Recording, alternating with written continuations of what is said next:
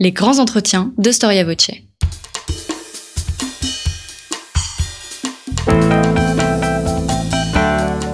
Une émission de la rédaction de Storia Voce.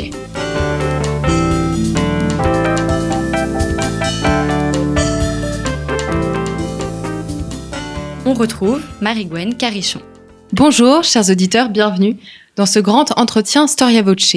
Souvent résumé en deux dates, juin 40 et juin 44, l'occupation allemande n'est pas seulement une histoire militaire et politique. Aujourd'hui, on idéalise un petit peu euh, euh, cette histoire, cette période, euh, et cette idéalisation porte à croire que toute la France fut ou bien résistante ou toute la France a collaboré avec les nazis et notamment donc pendant cette période d'occupation. Or lorsqu'on étudie la réalité, donc on, on, essaye de comprendre ce qu'était réellement l'occupation, on réalise que pour beaucoup de Français, l'objectif est avant tout donc avant de résister politiquement et idéologiquement de trouver à manger, de trouver de quoi boire, de quoi chauffer euh, et réparer ses vieux vêtements. Paris est occupé donc à partir de juin 40. Les euh, Allemands arrivent dans la capitale et les restrictions compressent totalement la vie des Parisiens.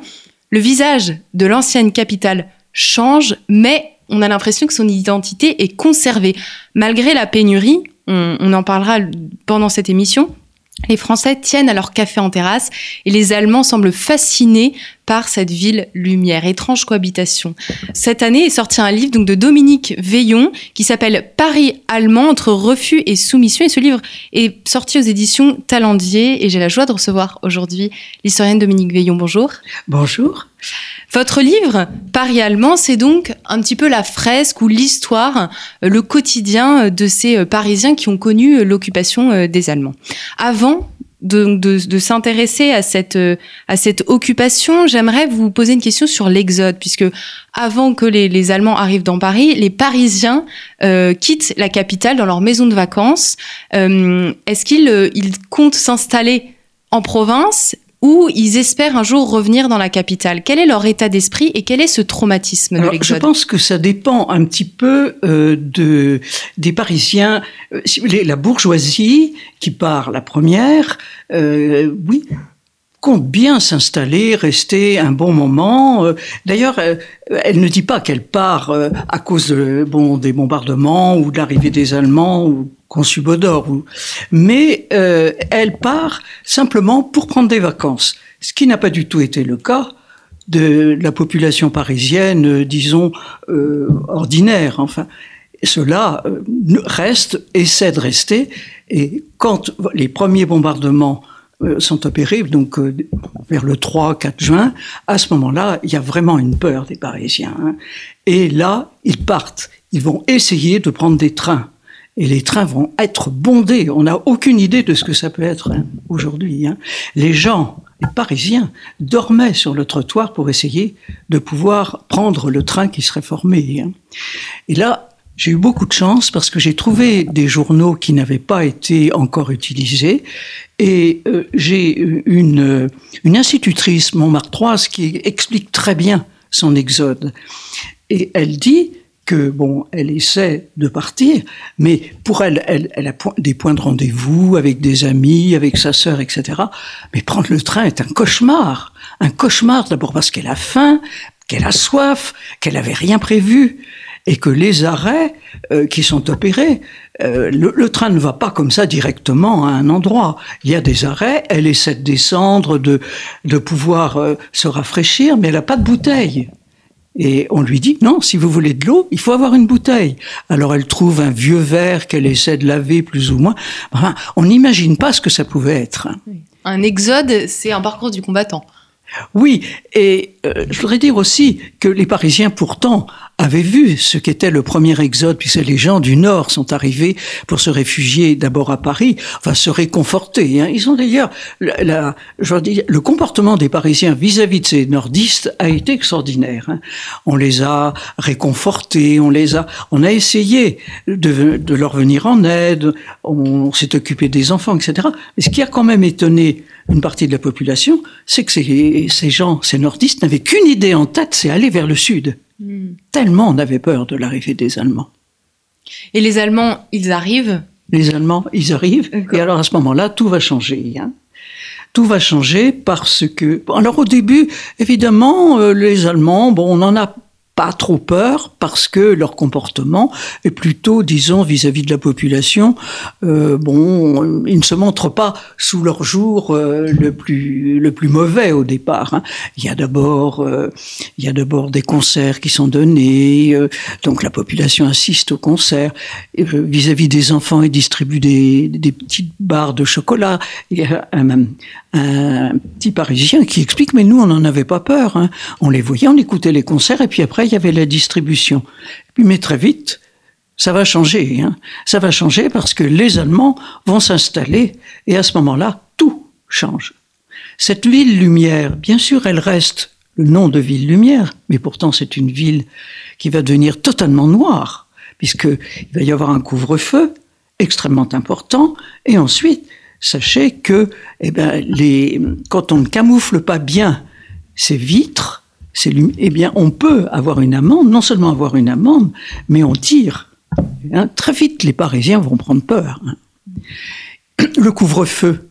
Le couvre-feu va être très important. Il va changer d'ailleurs de temps en temps. Ce sera 19h, puis 21h, puis après quand les spectacles ont repris, ça sera un peu plus tard. Mais il ne faut surtout pas rater le dernier métro comme il n'y a pas moyen de communication autre que ce métro, le métro, le dernier en particulier, sera bondé, toujours. Hein.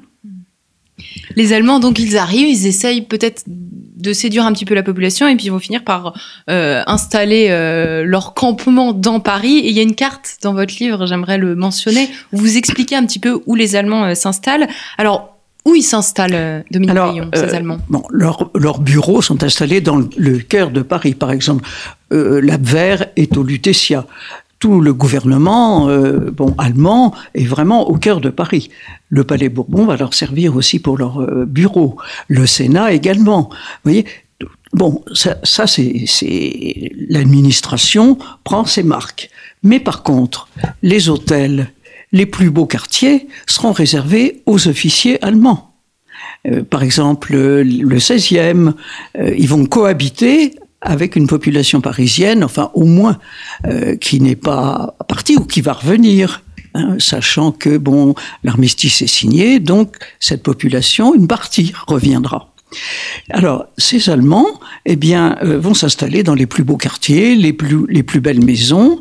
Et il y aura 400 euh, hôtels parisiens qui leur sont réservés. Mais ça, du plus bel hôtel jusqu'au à l'hôtel euh, vraiment pas quelconque, parce que ils ne logeront pas dans un hôtel quelconque, mais enfin plus ordinaire, disons.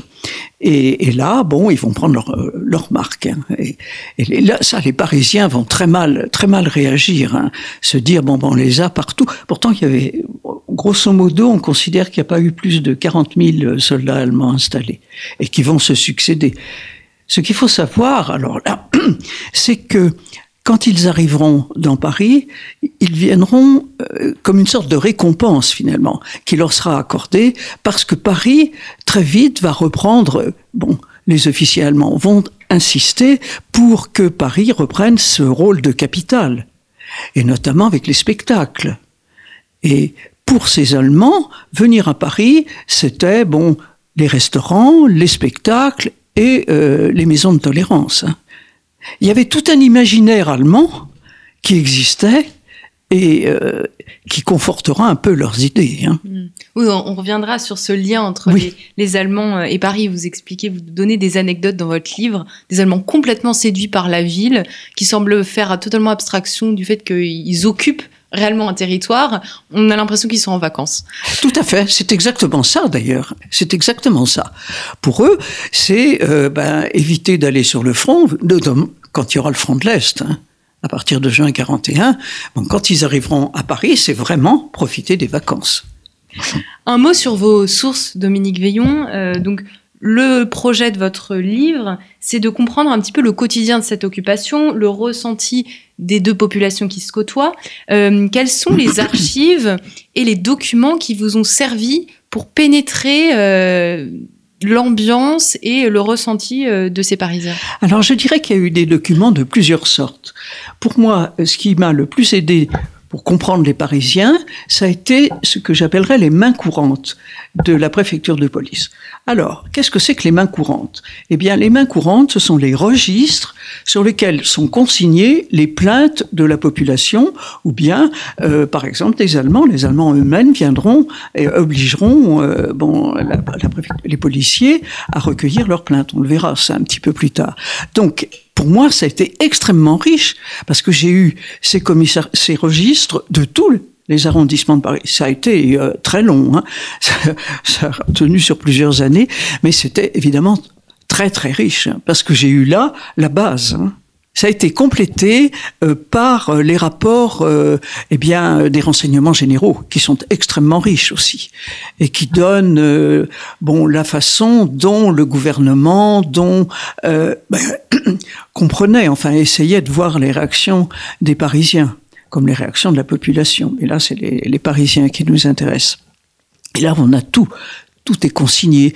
Comment euh, réagissent euh, bon euh, la population, les ouvriers par exemple, comment réagissent les habitants face aux queues, etc. Tout est, dit là. Est-ce qu'il y a une il y a une recherche de comprendre la population parisienne pour mieux s'adapter? Oui, il y a une recherche. Et là, alors, par exemple, je me suis servi aussi, parmi les documents, de journaux. Alors, j'ai eu des journaux qui ont été, qui avaient été édités, mais je, je, pense que j'étais la première aussi à avoir des journaux, euh, disons, euh, manuscrits ou qui n'avaient euh, jamais été utilisés. Et là, c'est extrêmement important aussi parce que ça complète, ça donne une autre vision. De, des choses, hein. parce que là, les gens, bon, bah, décrivent leur quotidien vraiment, absolument le, au plus, au plus près. Dans le quotidien, euh, les Parisiens souffrent de restrictions de liberté. Vous avez évoqué euh, le couvre-feu. Il y a, une très forte législation euh, qui pèse sur eux. Quelles sont les principaux, euh, euh, les principales règles que mettent en place les Allemands pour contrôler cette population parisienne? Alors, je vais partir d'abord, non pas d'une anecdote, mais enfin, là où la population le vit très mal, c'est que par exemple, quand ils croisent un officier allemand ou un soldat allemand, ils sont obligés de descendre du trottoir pour laisser la place aux Allemands. On n'a pas aidé, hein, mais déjà c'est une humiliation hein, que la population ressent très mal.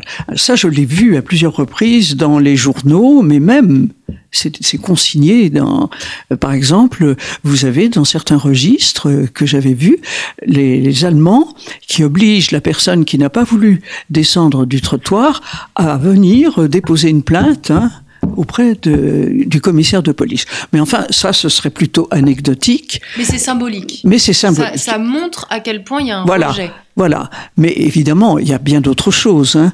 Euh, bon, on a évoqué le couvre-feu, mais par exemple, les Parisiens n'ont plus le droit de se servir de leur voiture. Les voitures ont été réquisitionnées comme prises de guerre. Bon, ça a l'air de rien, mais comment vont se déplacer les Parisiens? J'ai évoqué le métro. Mais la chose, alors maintenant c'est très à la mode, mais à l'époque ça l'était beaucoup moins, on va servir du vélo. Le vélo va revenir, la bicyclette va être très à la mode là. Mais encore faut-il trouver des bicyclettes, on n'en trouve plus. Beaucoup de Parisiens s'en étaient servis pour partir euh, à l'exode, euh, en exode, et donc euh, bon, finalement, comme il y a eu beaucoup de vols, etc., ils n'ont plus toujours eu de bicyclette. Le, Benoît de Groult le dit très bien. Elle dit j'ai un, un vieux vélo que je couvre, mais vraiment comme si ça avait été quelque chose de très cher, parce que c'est le seul moyen pour moi de me déplacer. Alors il y avait ça, et il y a eu aussi très vite le fait que ben, les Parisiens ont été soumis au rationnement. Pourquoi? Alors évidemment, la carte de rationnement a été imposée par le gouvernement de Vichy. Mais disons que si ça a été fait par le truchement du gouvernement de Vichy, n'oublions pas que les Allemands étaient derrière. Hein. Et comme ils se nourrissaient très bien, ils ne laissaient presque plus rien à la population, sinon ben, le minimum. Hein le minimum, il fallait bien une carte de rationnement pour que la population, parisienne ou non, hein, ça a été imposé partout, puisse euh, ben, se nourrir. Alors cette carte de rationnement composait un certain, euh, était composée d'un certain nombre de tickets et qui était utilisé soit pour avoir du pain, soit pour avoir le lait, soit pour avoir, vous voyez. Alors il y avait des tickets dont on se servait euh, le jour même, mais il y avait aussi euh, des tickets, ça sera assez compliqué à expliquer, euh, qui étaient coupés par le commerçant et qu'on utilisait une seule fois soit par mois, soit par semaine, par exemple pour la viande. par mois, c'était la ration de sucre. Et je me souviens d'une fois où j'avais été faire un, une conférence dans une école, et, euh, là, j'avais apporté ce enfin en, en, faisant un petit un petit croquis, ce à quoi avait droit un élève, enfin un élève ou un lycéen de euh, 12-13 ans. Et ils étaient, quand on a vu ce à quoi avait droit un lycéen de 12-13 ans en se servant uniquement de la carte de rationnement, évidemment, il y avait de quoi être très surpris. C'était 50 grammes de viande par semaine. Euh, bon, du pain, il y en avait en abondance, mais le pain était noir. Hein. Le lait, il n'y en avait pas, sauf pour les petits. Et encore, c'était un lait qui était euh, coupé, coupé plus ou moins d'eau. Hein. Mais euh, le sucre, il y avait une ration qui était donnée pour le mois, et ça, c'était vraiment ça avait beaucoup, beaucoup frappé euh, à l'époque quand je m'étais servi de ce petit graphique. Peut-on dire que la population a eu réellement faim oui, je pense que la population a eu vraiment très faim, mais elle s'est organisée et ça a fait partie du système D, c'est-à-dire que très vite, il y a eu une possibilité d'avoir des colis des colis euh, qu'envoyait la famille et qui ont permis aux Parisiens de ne pas tout à fait de compléter leur ration et de ne pas mourir de faim complètement. Et ces colis familiaux étaient extrêmement importants. Et contrairement à ce qu'on pourrait prendre, ils arrivaient, ils étaient très bien acheminés. Hein. Et ils arrivaient, le facteur à l'époque montait ses étages pour distribuer les colis, voyez. Alors suivant les arrondissements, les colis n'étaient pas les mêmes. Il y avait des colis qui étaient beaucoup plus somptueux et beaucoup plus importants que, euh, bah, évidemment, le colis euh, qui était distribué dans le 13e arrondissement. Euh, vous voyez, puis il y avait des arrondissements où il n'y avait pas du tout de colis. Hein. L'occupation a-t-elle été plus éprouvante pour les Parisiens que pour les familles qui s'étaient exilées à la campagne? Oui, ça je le pense, parce que à la campagne, il y avait quand même le moyen, euh, il y avait une autre pénurie dont on pourra parler tout à l'heure, mais à la campagne, en règle générale, on arrivait à bien se nourrir, d'autant plus qu'on pouvait euh, aller auprès d'un fermier et si on avait un petit peu d'argent, euh, eh bien évidemment, ah, ça s'était pas donné gratuitement, mais on pouvait compléter euh, sa ration. C'est pourquoi on voyait même les Parisiens en fin de semaine utiliser leur bicyclette pour écumer toute la, la la campagne et essayer de rafler quelques œufs, un peu de viande, du beurre pour compléter, vous voyez vous, vous, donnez plusieurs extraits de, de, journaux dans votre ouvrage euh, et qui, qui, montrent que euh, les Parisiens se tournent vers la campagne aussi dans leur mode de vie. Et Paris devient un immense potager euh, vous expliquez qu'il y a des cultures dans les parcs, qu'il y en a qui, qui, qui, ont, qui ont acheté des lapins, qui mettent sur leur balcon ou dans leur cuisine. Euh, c'est à la mode, en fait. Ça a été à la mode, mais d'ailleurs, le gouvernement avait imposé, si vous voulez, de mettre en culture, euh, par exemple, le jardin du Luxembourg, les Tuileries. Tout ça a été mis en culture pour obtenir, bon, soi-disant des pommes de terre. À mon avis, il n'y en avait pas beaucoup. Mais enfin, il y avait des carottes, des navets, etc. Et évidemment, ce qui avait beaucoup de succès, euh, c'était euh, les cultures qu'on faisait sur son balcon. Hein. C'est-à-dire euh, les radis, les tomates, les salades. Alors je ne dis pas que ça réussissait partout, mais quand même ça était une possibilité de compléter un tout petit peu sa ration. Mais comme vous m'avez, vous l'avez très bien dit tout à l'heure, évidemment, le, fin du fin était de pouvoir avoir une poule, parce qu'on obtenait des œufs, je sais pas dans quel état étaient les œufs, mais également un lapin. Alors il arrivait que euh, le lapin, on n'ose pas le manger. Quand il y avait des enfants, comme le lapin était nourri par les enfants, il arrivait que finalement on ne puisse pas le manger, ou alors il fallait échanger le lapin contre celui de sa voisine. Alors il y a un personnage qui était extrêmement important à l'époque, c'est le concierge.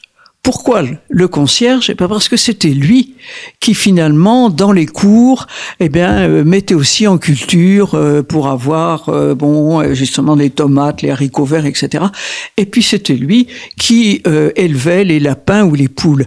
Et alors ce qui est très amusant, c'est que les gens qui habitaient là, qui d'habitude négligeaient totalement le concierge était vis-à-vis de lui très aimable parce qu'ils espéraient eh ben, pouvoir tirer un bénéfice de leur comportement vis-à-vis du concierge. Et on voit même dans les beaux quartiers, hein, bon, les gens d'habitude disaient bonjour comme ça, mais pas du tout. Là, on prend des, bon, euh, on demande des nouvelles de la santé, du petit dernier, enfin, tout ça pour essayer d'obtenir hein, une ration supplémentaire. Il y a aussi un, cas qui, qui, va nous entraîner sur, euh, sur une autre thématique où le concierge euh, profite de sa situation dans l'immeuble pour euh, faire du chantage aux juifs qui sont dans la maison et, euh, et pour récupérer euh, leur ticket de rationnement ou, oui. ça ça a été assez terrible pour les juifs puisque les juifs seront les bien sûr les premiers à être mis en exergue par les allemands hein. et puisque très vite il y aura dès décembre 40 ne l'oublions pas il y aura entreprise juive hein, sur les bon je le dis euh, un petit peu, euh, bon, je reviens un petit peu en arrière, mais il faut comprendre comment étaient traités les Juifs. Et c'est sûr que les Juifs, dans certains quartiers, euh, bon, les, les, les, concierges ont utilisé cette, enfin, ce positionnement vis-à-vis des Juifs pour euh, récupérer absolument tout ce qu'ils pouvaient récupérer, les tickets de rationnement, mais aussi les meubles, euh, voyez. Et quand il y a eu les arrestations, alors qui se sont faites vis-à-vis des Juifs en juillet 42, eh bien là, ils étaient les premiers à montrer euh, avec le doigt où étaient euh, les familles juives et où elles se cachaient, etc., pour essayer évidemment d'obtenir eh bien quelque chose ou bien une récompense il y avait quelques lettres anonymes aussi où on disait, ah ben oui, celui-là. Mais il n'y en a pas eu beaucoup. Les lettres anonymes, elles concernaient surtout le marché noir. Le marché noir, venons, venons comment il structurait la ville? Alors le marché noir, qu'est-ce que c'est En quoi consiste le marché noir? Ben, Le marché noir, c'est vendre au-dessus de la taxe euh, qui était imposée par le gouvernement, eh bien certaines marchandises. Hein. Alors euh, bon, évidemment, euh, si on faisait du marché noir, eh bien on pouvait acheter de la viande relativement facilement et sans ticket. Ça a été le cas pour les restaurants, les grands restaurants, et même des restaurants plus modestes, hein, qui arrivaient euh, à acheter de la viande. Alors ça, c'était au marché noir. Mais pour ça, il, fallait y avoir il fallait qu'il existe une transaction et un intermédiaire parce qu'on pouvait pas acheter comme ça. Et il y avait des grossistes, il y avait euh, bon, dont c'était le métier hein, d'aller se procurer de la viande et qui le revendait euh, au restaurant euh, ou bien à un commerçant qui lui-même arrivait. Vous savez, il y avait plusieurs échelons. Eh bien, revendait cette viande euh, aux gens qui pouvaient payer au-dessus de la taxe. Malgré la pénurie, et vous l'expliquez dans votre livre, il y a quand même des Parisiens qui s'en sortent très bien, qui tirent profit de la guerre. qui sont-ils? Alors, ces Parisiens qui finalement, euh, pour lesquels ça ne change absolument pas, je dirais que ce sont des Parisiens qui habitent euh, les beaux quartiers et qui sont, euh, je, dis pas, je ne dirais pas tous en cheville avec les Allemands, mais qui ne dédaignent pas finalement de recevoir de temps en temps un Allemand à sa table. bon, alors Certains ont été beaucoup plus loin et sont devenus des collaborateurs, mais d'autres, par exemple, je pense à, Florence Gould, qui était une riche américaine et qui a profité de son statut pour recevoir chez elle euh, des Allemands. Mais alors, ce qui était très curieux, c'est qu'elle recevait des Allemands, mais elle recevait aussi bien des Français, etc. en même temps. Certains, euh, bon, étaient plutôt du côté des Allemands, d'autres ne l'étaient absolument pas, et tout ce monde-là était bien reçu. Comme elle les nourrissait très bien, qu'elle avait une table bien elle avait toujours beaucoup de monde chez elle. Hein. Il y, a, des nouveaux cercles mondains en fait. Ah il y avait des cercles mondains. Il y avait des salons qui ont finalement qui ont été ouverts pendant toute la guerre. Hein.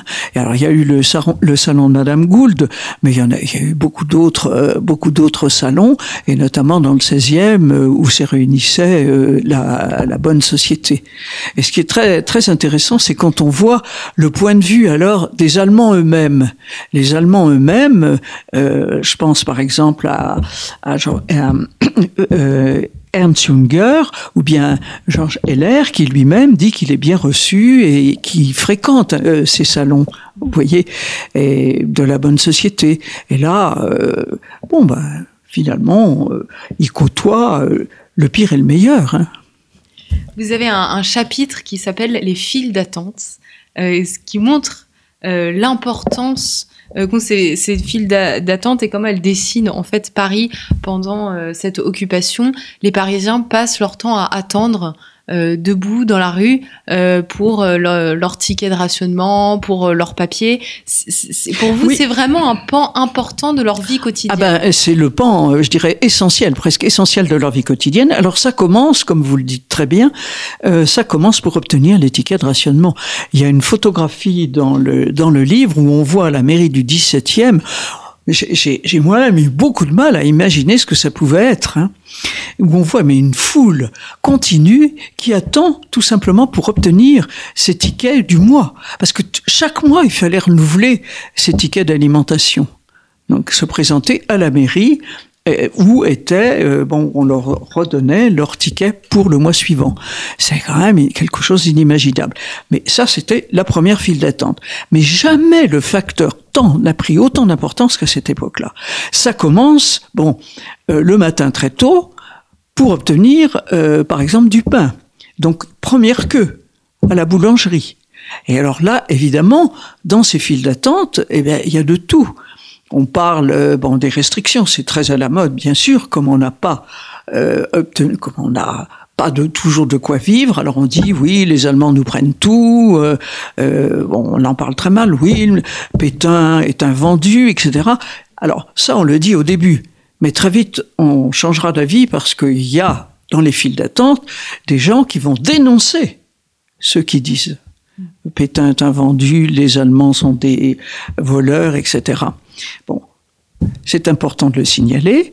Bon, première queue, la queue pour obtenir du pain. Mais il y aura le même genre de queue pour obtenir de la viande. Si jamais les tickets sont débloqués, ça veut dire si c'est le jour où on peut utiliser ces tickets pour obtenir de la viande. Deuxième queue. Troisième queue, vous aurez la même chose pour le lait. Et ainsi de suite. On imagine mal ce que ça pouvait être. Et c'est que finalement, vous savez, quand la mère de famille euh, faisait ses courses, elle en avait pour 4 ou 5 heures. Très bien. Et quelquefois, bien évidemment, euh, bon, euh, elle était, euh, il y avait des queues à relais, c'est-à-dire qu'on utilisait un enfant qui venait là avant d'aller rentrer en classe, donc à 8h30, euh, et puis la mère arrivait vers 9h parce que 9h il fallait aller au collège, et après c'était la grand-mère, etc. C'était des queues à relais. Il y avait aussi des queues où euh, c'était où les gens, alors qui en avaient les moyens, payaient quelqu'un pour faire la queue à sa place. Alors, euh, par exemple, Jean Galtier Boissière explique très bien que sa femme n'a pratiquement euh, jamais fait une queue euh, parce que elle a utilisé d'abord un clochard et ensuite un officier russe euh, qui était bon au chômage et qui euh, faisait la queue et qui là, lui se débrouillait très bien. À chaque fois, elle arrive à très bien se nourrir à cause de ça. Hein. Il y en a qui ont trouvé du travail. oui, c'était du travail. Mais par ailleurs, pour les mères de famille, elles avaient ce qu'on appelle une carte de priorité, ce qui les faisait, les mères de famille qui avaient trois, trois enfants, à partir de trois, quatre enfants, ce qui évidemment les faisait très mal voir des autres parce qu'elles passaient avant tout le monde. Et ben, vous imaginez les récriminations quand vous voyez la queue, vous avez 50 ou 100 personnes qui attendent de voir ces mères de famille qui seront servies et qui auront les premiers droits. Et bientôt, elles arriveront et il y aura plus de marchandises. Imaginez un petit peu le tableau. Et, et bon, les, les récriminations de ces gens. Est-ce qu'on peut dire que c'est cette pénurie, cette difficulté du quotidien qui pousse euh, les Parisiens, donc les Français parisiens, à se révolter, euh, à résister Alors, euh, je dirais que pour certains, oui. c'est que ont été utilisés, par exemple, les ménagères pour le Parti communiste. Ça a été évidemment une possibilité d'utiliser ces restrictions et de dire, voyez, mère de famille, rejoignez-vous, rejoignez-nous, euh, nous pourrons vous aider, euh, réclamer du pain pour vos enfants, euh, réclamer du lait. Oui, ça, ça a été une possibilité. Mais pour le refus euh, s'est manifesté sous toutes les formes, hein. notamment euh, la révolte vis-à-vis des Allemands. Prenez ces jeunes qui, dès le 11 novembre 1940, se sont retrouvés hein, à l'Arc de Triomphe et ont manifesté parce que tout simplement c'était la date hein, de l'armistice. Ils ne voulaient pas de 18 et ne voulaient pas Hein, laisser passer cette date sans montrer qu'ils hein, étaient finalement euh, euh, révoltés par cette occupation allemande. Oui, il y a eu des manifestations anti-allemandes. C'est une manifestation anti-allemande. D'ailleurs, les Allemands ne s'y sont pas trompés, puisqu'ils ont arrêté euh, les personnes. Alors, ils ont essayé de minimiser. Hein, quand il fallait envoyer un compte-rendu là-bas en Allemagne, on a dit non, non, ça a été très peu de personnes, etc. Mais quand on voit le compte-rendu qui a été donné par la police, on s'est aperçu qu'il y avait quand même eu 25 000 personnes qui s'étaient euh, à l'Arc de Triomphe, hein, qui s'étaient au moins inclinées devant le tombeau du soldat inconnu qui avait déposé des fleurs. Alors évidemment, très vite, les soldats allemands sont intervenus là et ont arrêté. Ils ont arrêté qui? Essentiellement des jeunes, mais beaucoup de lycéens. On a dit que c'était une manifestation d'étudiants. Je dirais que non, il y a eu d'abord beaucoup, beaucoup de lycéens. Je donne les chiffres euh, là dans, dans le livre. j'ai été frappé en voyant justement les arrestations du nombre de lycéens. Euh, et, il y a eu des étudiants, bien sûr, et, mais les, lycéens, les jeunes, très jeunes, ont, manifesté avec leurs professeurs. Vous consacrez un chapitre, le chapitre 13, sur la jeunesse parisienne sous l'occupation. Euh, c'était difficile. C'est difficile d'être jeune à euh, l'époque. C'est difficile parce que ça commence très tôt. Hein. Euh, on n'imagine pas qu'il y ait eu des, cahiers, des, cartes pour obtenir les cahiers. Les, papiers, on n'arrivait pas. Alors, on disait, il faut utiliser n'importe quel papier. Vous n'avez pas, pour le brouillon, vous utilisez des vieilles enveloppes. Hein. Euh, on n'imagine pas ce que ça pouvait être. Casser un stylo, parce qu'à l'époque c'était des stylos, casser une plume de son stylo, c'était épouvantable, parce qu'on ne pouvait pas le remplacer. Donc, voyez bien comment la vie a été difficile pour les jeunes. Alors ça, c'était matériellement. Mais il y avait déjà aussi, euh, se rajouter à ça, ce qu'on a vu tout à l'heure, les restrictions. Les jeunes le disent, hein, elles sont les premières ou ils sont les premiers à dire bon ben quand les parents ne sont pas là, on va euh, bon dérober la clé où étaient euh, les quelques petites provisions et on va se servir. On a tellement faim que c'est pas possible d'être comme ça. Et alors certains, euh, bon, euh, se partagent, euh, bon, les, les, quelques biscuits. Florence et Benoît de Groult dit on est bien contente parce qu'on a fait un bon gueuleton. Micheline Boud qui raconte aussi qu'elle, bon, bah, elle a dérobé un pot de confiture. elle avait tellement faim le dispo de confiture, bon, qu'on gardait pour plus tard. Bah, je l'ai mangé. Elle après, elle, elle est désolée de ça mais comment faire? Mais ça, c'était très matériel. Mais leur façon de manifester leur mécontentement, non seulement il y a eu cette révolte du 11 novembre, mais après, il y a eu ce qu'on a appelé la campagne des V. Les, V, ben partout, Paris euh, s'est couvert de V qui avaient été euh, tracés beaucoup par des jeunes, hein, beaucoup même par de très jeunes, mais pas toujours. Et alors là, euh, les Allemands ont été très mécontents.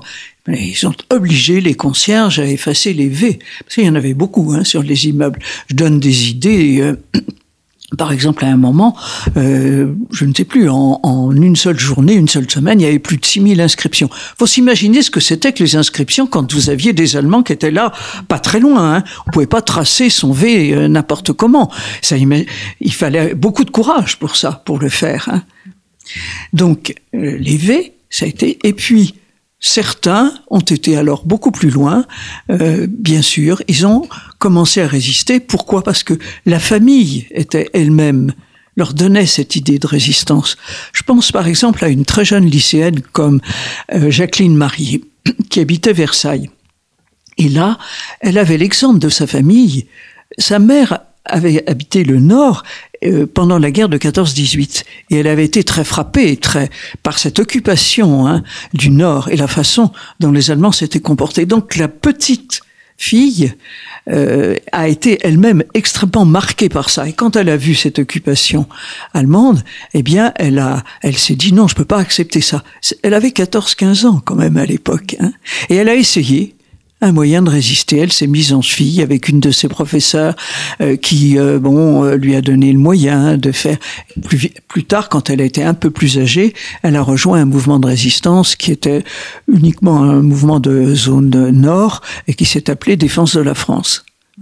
Alors, il y a d'autres exemples que je donne dans, dans, le livre. Je pense à Odile de Vasselot, qui a été aussi très vite une, une résistante. La famille, elle. Alors là, c'est assez amusant parce que les parents euh, disaient qu'une jeune fille, une fille, ne devait pas voyager seule à cette époque-là, que c'était mal. Euh, une fille de 17-18 ans, non, n'avait pas le droit de voyager seule. Or, elle, ce qu'elle va faire, évidemment, c'est contre l'avis de ses parents. Elle ne le dira pas hein, tout de suite, eh bien, elle prendra le train très tard euh, pour aller porter, elle fera partie d'un réseau et elle ira porter euh, des messages euh, là-bas, beaucoup plus loin. Elle prendra le train de nuit pour et elle reviendra et elle aura porté son message. Mais ça, ses parents ne le sauront jamais. Est-ce qu'on a des traces, et, je pense notamment aux traces littéraires, d'Allemands qui ont écrit sur Paris et les Parisiens? Oui. Et, et qu'est-ce Qu'est-ce qui se dégage de ces descriptions et de cette analyse Alors, je crois qu'ils n'ont pas vu du tout. Euh, bon, certains, certains dans les lettres il y a eu un très bon, un, très bon livre sur les lettres des, des soldats allemands à Paris. Et dans les lettres qu'ils écrivaient à leur famille, euh, les soldats allemands euh, ben, disaient bon, au début, on a trouvé, par exemple, les crèmes de beauté, etc. On a qu'on vous a envoyé. Maintenant, ça c'est fin 41, début 42, on ne trouve plus rien. Hein. Paris euh, vraiment souffre beaucoup et bon, on, est tributaire nous-mêmes de ça. Encore qu'ils aient eu des cartes spéciales qui leur aient permis de euh, s'alimenter. Bon, ça, ça a été dans les dans les lettres. Dans les lettres, ils disent aussi que quand même dans les restaurants, euh, ils sont généralement très bien servis. Hein.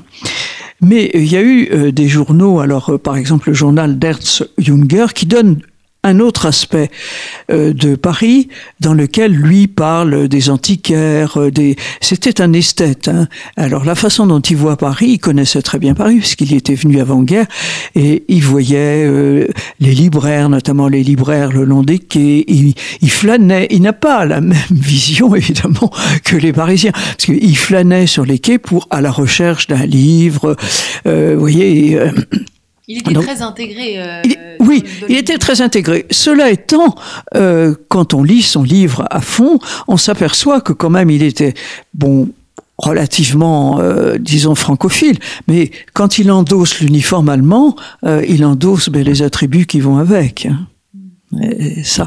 Et quelqu'un comme Gerhard Teller, qui était très francophile également, eh bien, lui ne peut pas faire autrement que d'être très antisémite il changera d'avis, mais il est très antisémite, voyez.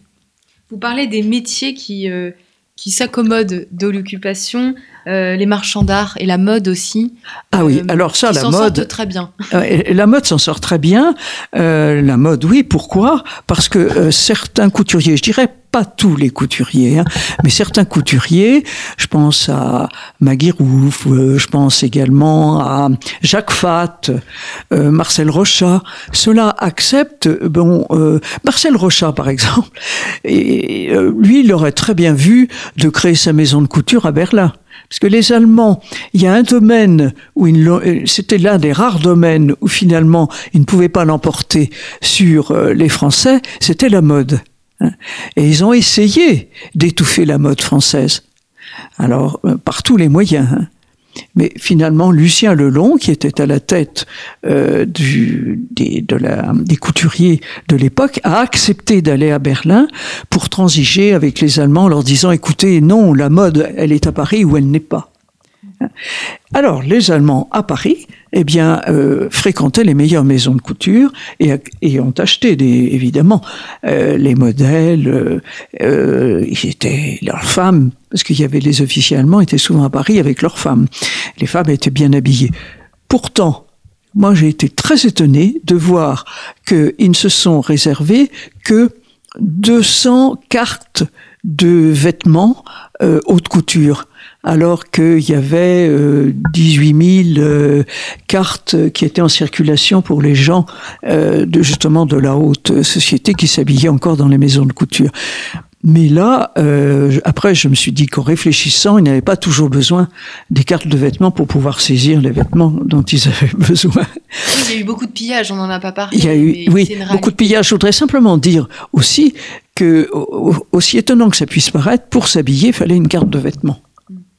Ça aussi, on a beaucoup de mal à s'imaginer ce que ça pouvait être que le système D, euh, bon, ben, on faisait une robe avec, enfin, une jupe pour les jeunes filles avec deux foulards, voyez, ou bien une robe mille morceaux. On servait ben, euh, des chutes de tissu qu'on pouvait avoir. Euh, pour la population parisienne, c'était extrêmement difficile hein, de s'habiller.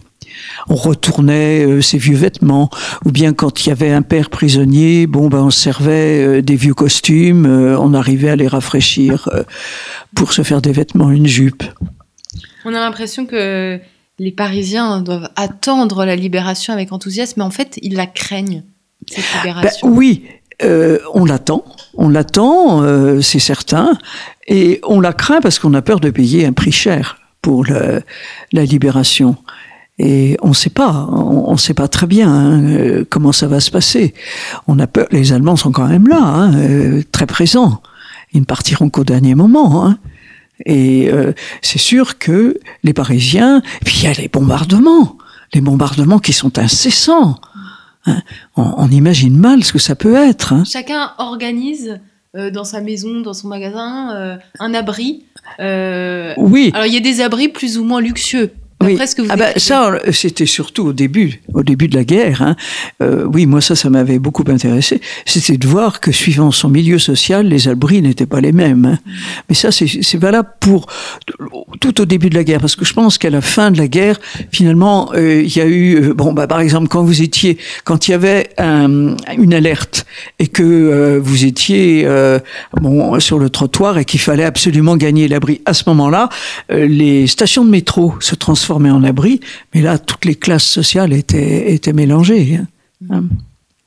Donc ils craignent la, libération. De, de, quoi ils ont peur, les Parisiens? Bah, Je crois d'abord qu'ils ont peur des bombardements. Hein et puis ils ont peur de, de ce qui euh, euh, les attend, des combats entre euh, Allemands et bon les, les libérateurs. On ne sait pas, on sait pas du tout. Hein. On craint, on ne sait pas du tout comment ça va se passer.